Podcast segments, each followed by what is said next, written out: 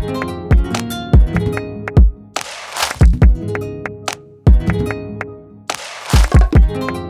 Ciao, benvenuti e benvenute a una nuova puntata di Actually, il podcast che eh, parla, tratta, affronta il cambiamento che sembra arrivare piano piano e poi tutto d'un tratto, questa volta non sentite pronunciare eh, questa frase eh, che è il nostro marchio di fabbrica da eh, parte di Alessandro Tommasi eh, che mi ha lasciato orfano, io sono Riccardo Haupt, oggi mi tocca fare la puntata quasi tutta da sola, eh, perché in realtà poi abbiamo, abbiamo un ospite che, che, occuperà buona parte del tempo eh, in cui ci ascolterete questo episodio. Eh, Ale appunto è strapreso da, dalle sue giornate al Festival Internazionale del Giornalismo di eh, Perugia, eh, dove insomma si sta eh, divertendo soprattutto in realtà diciamo un momento molto interessante anche per noi di Will di confrontarci con tutte diciamo le nuove frontiere del giornalismo, provare a capire come far parlare giornalismo tradizionale e digitale digitale, ehm, insomma davvero molto interessante, poi ne, ne parleremo anche, anche, più avanti,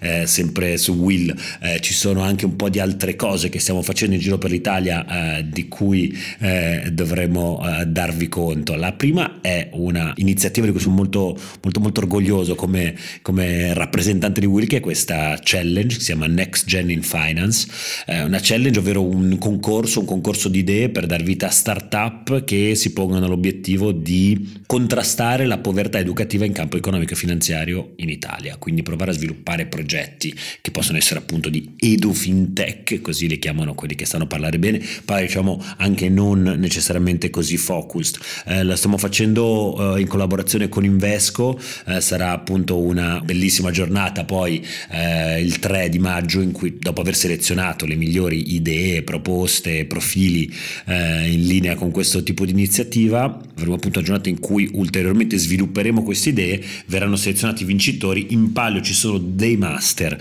in H-Farm, in Digital Business and Entrepreneurship, quindi eh, corsi diciamo in qualche modo di avviamento a business digitali, davvero davvero fighi, i docenti sono, sono pazzeschi e quindi insomma mh, mm, vi consigliamo di eh, iscrivervi, vi lasciamo eh, la descrizione, eh, vi, vi, lasciamo in descrizione di questo episodio tutte le, le informazioni, troverete un link per, per, per capire come funzionano, fatelo girare fra i vostri amici universitari e non, perché è davvero una cosa interessante. Per il resto stiamo girando per l'Italia con eh, il nostro libro Politica Netflix, eh, se siete interessati ad averci nella vostra città, nella vostra libreria di fiducia, già siamo partiti con Napoli e Roma, beh noi siamo a disposizione, se ci scrivete a info at willmedia.it eh, noi saremo felici di raggiungervi con uno o più autori e autrici del nostro libro. Però a questo punto bando alle ciance perché abbiamo un ospite che sono felicissimo di riavere qui su Will.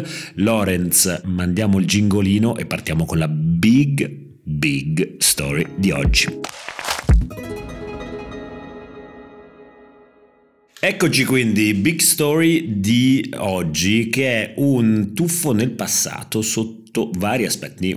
Da una parte un bellissimo tuffo nel passato perché? Perché siamo felicissimi di avere con noi qui su Actually eh, una vecchia gloria e amicizia di, di, di, Will, Carlo Dragonetti. Ciao Carlo. Ciao Ricky, grazie per il vostro invito. E dicevo appunto, tuffo nel passato da una parte perché Carlo, siamo felici insomma di riaverlo, di riaverlo con noi, e ehm, dall'altra perché Carlo ci riporta nel passato, ma in realtà è quello che è un presente abbastanza complicato, quello del Covid eh, e dell'esperienza l'esperienza che sta vivendo in questo momento a eh, Shanghai eh, alle prese con eh, un lockdown impressionante, 25 milioni di persone bloccate in qualche modo da qui lo percepiamo come il passato, ti dicevo, no? perché è un momento in cui naturalmente mettici anche la guerra, eh, le tematiche Covid sono passate davvero in, in secondo piano. Non credo che le cose stiano andando così lì da voi.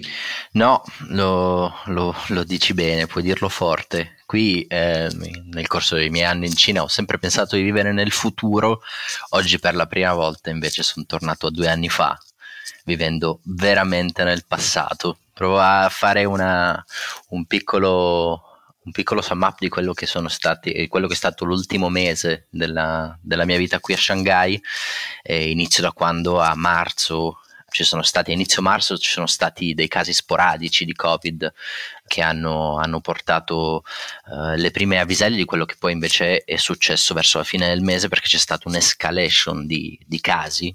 Pensate addirittura si parlava di 200, 300, 400 casi, lo dico ironicamente perché sono pochissimi rispetto esatto, a quelli cioè, che siamo scusa, stati abituati. Entro, entro a gamba tesa, cioè de, numeri che dal, dal, alle nostre latitudini, diciamo, eh, 200, 300, 400 casi sono quelli per cui in qualche modo paradossalmente, adesso dico naturalmente, sapendo della drammaticità di questo problema, eh, stappiamo le bottiglie quando arriviamo a quei numeri che sono, certo, sono, sono pochissimi. Verissimo. Tuttavia dal 28 marzo scorso um, è successo qualcosa di un po' particolare perché noi eravamo ormai in, in smart working da, da, qualche settimana cercando di limitare al massimo uh, le interazioni fisiche tra, tra, le persone. E il 28 marzo il, il, governo, il governo di Shanghai ha indetto un lockdown che sarebbe dovuto essere di 5 giorni ma oggi siamo all'ottavo giorno e iniziamo, non iniziamo ad intravedere la fine. Quindi siamo, siamo, in una situazione abbastanza paradossale. Quelli che erano i 200 contagi di inizio marzo ad oggi sono i numeri sempre più alti, stiamo parlando di 3, 4, 5 mila fino anche a 10 mila casi al giorno e ad oggi se dovessimo sommare un po' tutti i numeri dell'ultimo periodo, stiamo parlando di circa 130-140 mila casi di Covid a Shanghai, che però, come dicevi bene, è una città da 25 milioni di abitanti. Ricordiamolo, ricordiamolo. Quindi se guardiamo i dati eh, in valore assoluto stiamo ancora parlando di una percentuale bassissima, però a questo punto vale la pena porsi la domanda del perché dopo due anni siamo ancora qui, perché il virus in Cina ad oggi è ancora un problema attuale. E la risposta è, è da, la, la si trova in quello che è il sistema sanitario nazionale. Mi piace dire in maniera ironica che purtroppo la Cina il sistema, il sistema sanitario è la Playmobil Ok, cosa vuol dire? In maniera abbastanza ironica, perché è un sistema sanitario che funziona abbastanza bene nelle città di prima fascia, quindi nelle città più avanzate, eh, Pechino, Shanghai, Guangzhou, Hangzhou. Tuttavia, ehm, la dicotomia tra eh, città eh, costiere super all'avanguardia e città della Cina rurale, diciamo questa, questa, differenza è abissale. Quindi il rischio ad oggi è che se dovesse sfuggire di mano la situazione nelle città grandi, nelle città di prima fascia, si rischia di andare a, a creare problemi non indifferenti a quelle che sono invece le città sempre molto popolose con uh, milioni di abitanti della Cina rurale che non è assolutamente pronta a, ad affrontare nessun tipo di emergenza sanitaria. Ma Carlo, scusami, tra l'altro a questo, diciamo, a questo riguardo, per parlare, per, per parlare, per parlare bravo, volevo chiederti, cioè, da una parte c'è appunto questo sistema sanitario, dall'altra però un sistema sanitario che in qualche modo, anche naturalmente sotto la guida del governo, ha impostato questa, eh, no, la strategia zero covid, eh, zero Corretto. tolleranza sul covid, per cui appunto, come dicevamo,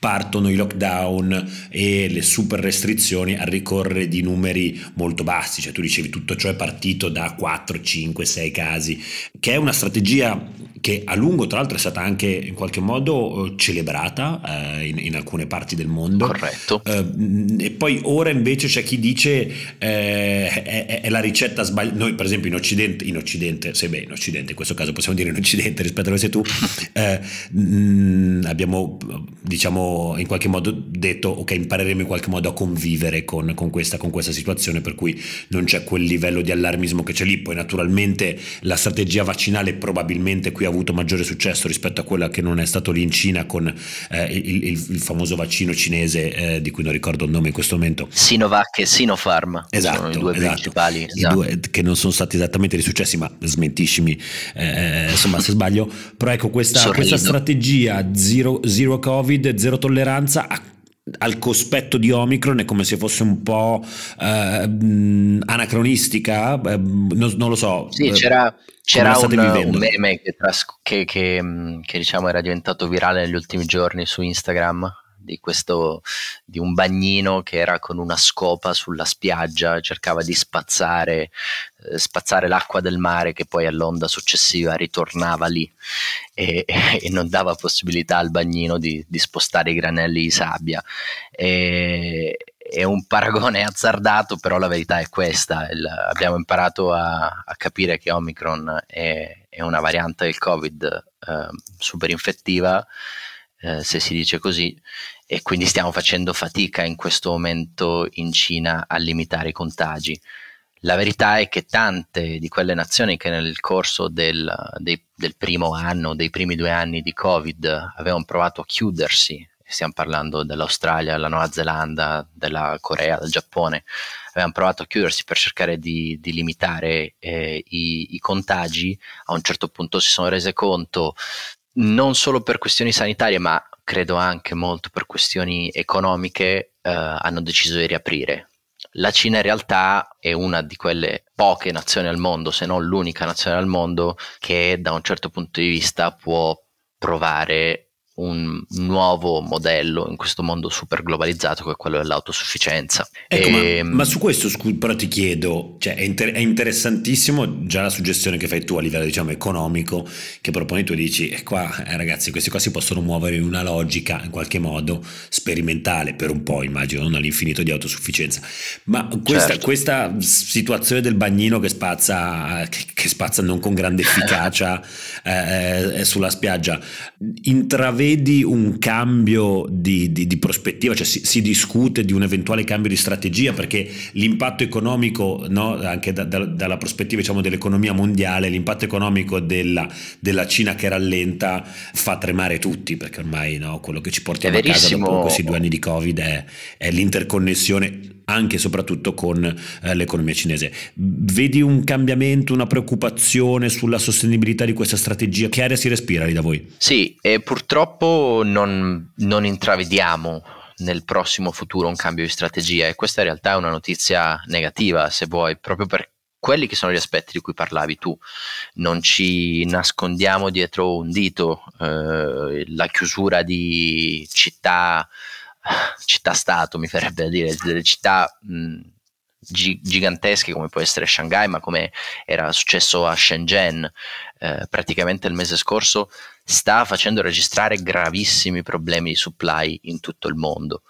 Quello su cui però torno a rifocalizzare l'attenzione è proprio quello, il, il problema del sistema sanitario locale perché nel corso di questi anni abbiamo imparato a capire che la Cina mette al primo posto la stabilità nazionale. Avere problemi interni eh, significherebbe creare dei problemi invece che risolverne altri, motivo per cui a praticamente eh, sei mesi da quello che sarà il ventesimo congresso nazionale del Partito Comunista in ottobre, dove tra l'altro Xi Jinping dovrebbe essere riconfermato il suo terzo mandato, la Cina non può permettersi di rischiare di avere problemi sanitari che sono i problemi che provassimo anche soltanto a guardare i numeri, no? perché abbiamo, abbiamo, li abbiamo menzionati prima, abbiamo detto 26 milioni di abitanti a Shanghai, 100, 130.000 casi confermati, solo l'1% di eh, sintomatici, quindi stiamo parlando praticamente di, di 1300 sintomatici in una città di 26 milioni di abitanti. Però se provassimo a, tra- a traslare questi dati da Shanghai a tutta la Cina, inizieremo a parlare di 10 milioni di sintomatici. 10 milioni di sintomatici è un numero che la Cina e che il sistema sanitario nazionale oggi non può permettersi. Wow, super, super interessante questo devo dire, cioè effettivamente lì c'è un problema di scala, loro, loro temono eh, legittimamente che, che se, se, lì una, anche, anche una piccola fiammella potrebbe eh, assumere delle proporzioni eh, pazzesche. E questo in realtà è un problema che in ottica occidentale si fa fatica ad avere chiaro, no? uh, la Cina, io quando, quando provo a raccontarla, cerco sempre di, di raccontarla come, come sistema, no? È difficile eh, riuscire a spiegarla o riuscire a capire tanti aspetti della Cina guardandola con, con gli occhi occidentali, no? Si fa, si fa molta fatica per questo. In questi giorni tanti anche dei media internazionali che magari mediamente sono un po' contro il, il, il, sistema, il, sistema, cinese stanno speculando tantissimo su quella che è la situazione interna, perché ci sono fatti di cronaca abbastanza raccapriccianti se li guardiamo dal punto di vista occidentale. Provo a citarne alcuni, se mi, se mi permetti, Ricky.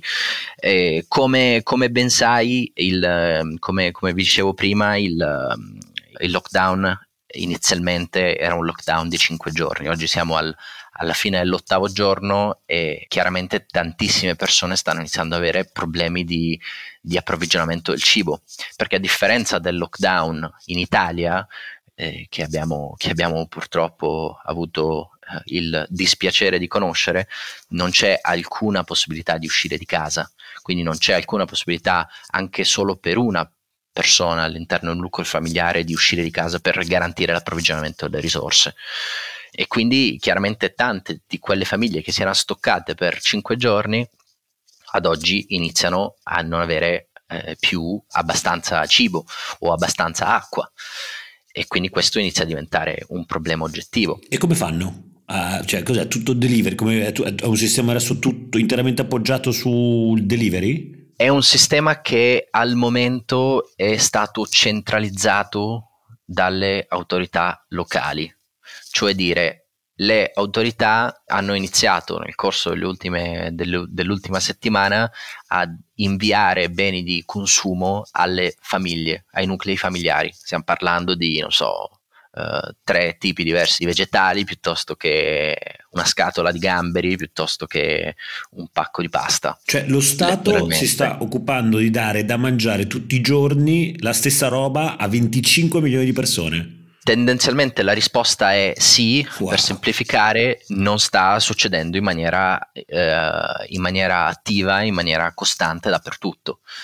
come puoi immaginare, eh, 25 milioni di abitanti vivono in un'area che è praticamente grande quanto l'area metropolitana, l'area di tutto il Lazio e quindi l'approvvigionamento delle risorse, ma anche tutto il sistema di delivery è totalmente, totalmente in palla.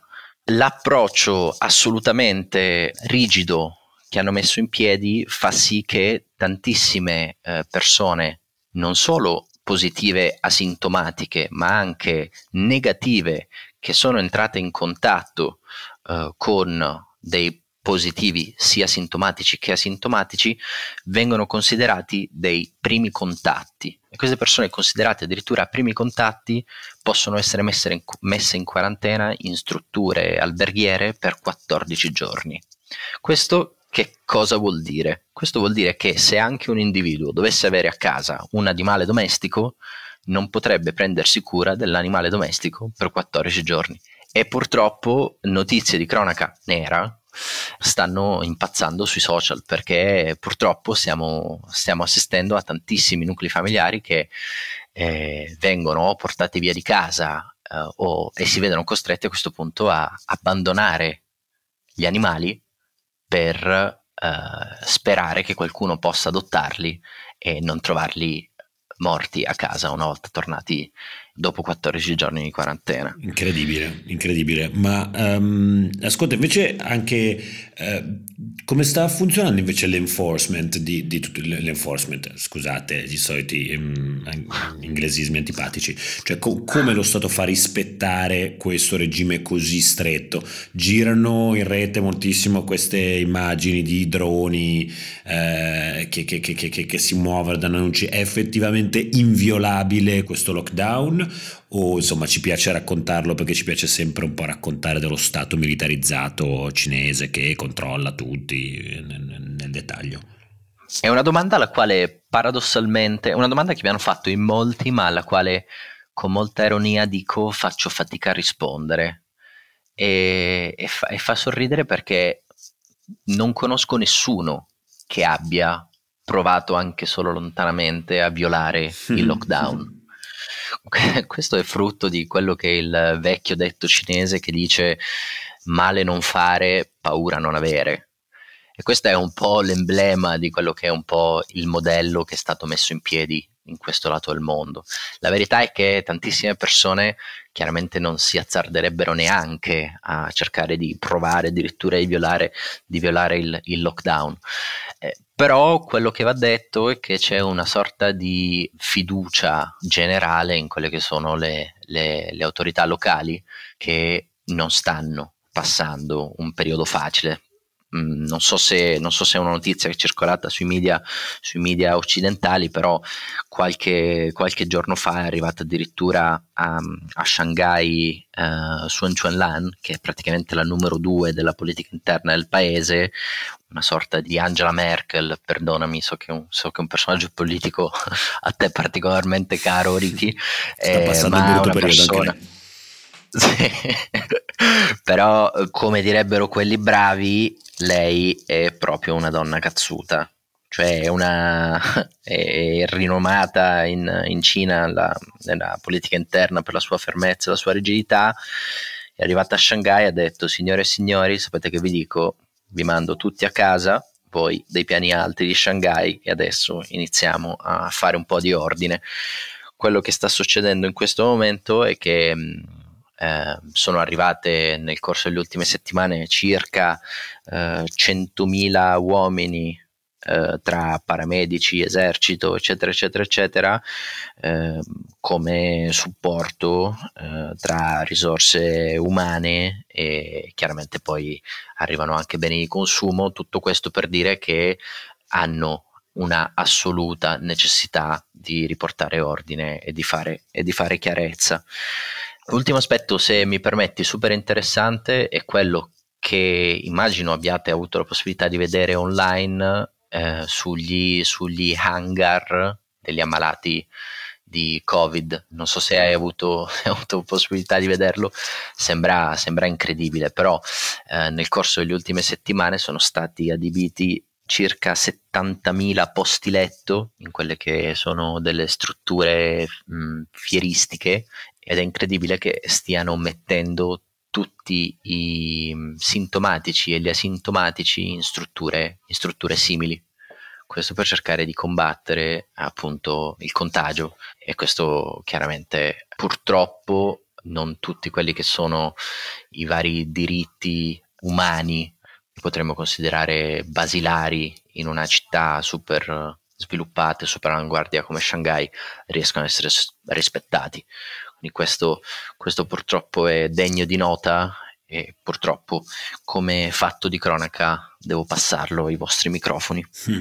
Incredibile, incredibile, no? Ogni volta devo dire sono sempre, eh, resto sempre, mm, eh, non so come dire, mm, in dubbio, scioccato, spiazzato da tutto quello che accade eh, in Cina, questa mm, società così complessa, affascinante, piena di questi eh, conflitti e contrasti ogni volta che, che, che, la si guarda sì. da un punto o da un altro, eh, da, da una parte vediamo il modello modello cinese di innovazione e, e insomma di, e di, sviluppo che sicuramente ha un sacco di cose da insegnarci, dall'altra naturalmente eh, c'è la parte diciamo del modello democratico e eh, sociale, il rispetto ai diritti umani che ci lascia sempre un po' eh, diciamo senza parole quando naturalmente sentiamo di, di queste storie. Ehm, vedremo Carlone, ehm, abbiamo bisogno di approfondirlo di più eh, in maniera appunto calma, fuori dal rumore, fuori dalle polemiche eh, che spesso diciamo eh, si accendono quando, quando, si parla di Cina e quindi direi che è un invito su Actually, soprattutto adesso. Quando è che dicevi che è il, il congresso per, per il, il, rinnovo di Xi? Sarà ad ottobre. ottobre. Sarà ad ottobre. Quindi abbiamo tutto il tempo del mondo per preparare un'altra puntata come, come Dio comanda. Fantastico. Quando dico Dio non parlo di Xi Jinping. Fantastico. Dai, grazie mille Carlo. Alla prossima e mi raccomando, eh, fai un po' di, non so, ginnastica lì, immagino dovrai star chiuso ermeticamente. Vi faccio sapere. Dai, ciao. Ad ottobre se magari ci hanno rilasciato. Ciao. Ciao, ciao, ciao a tutti.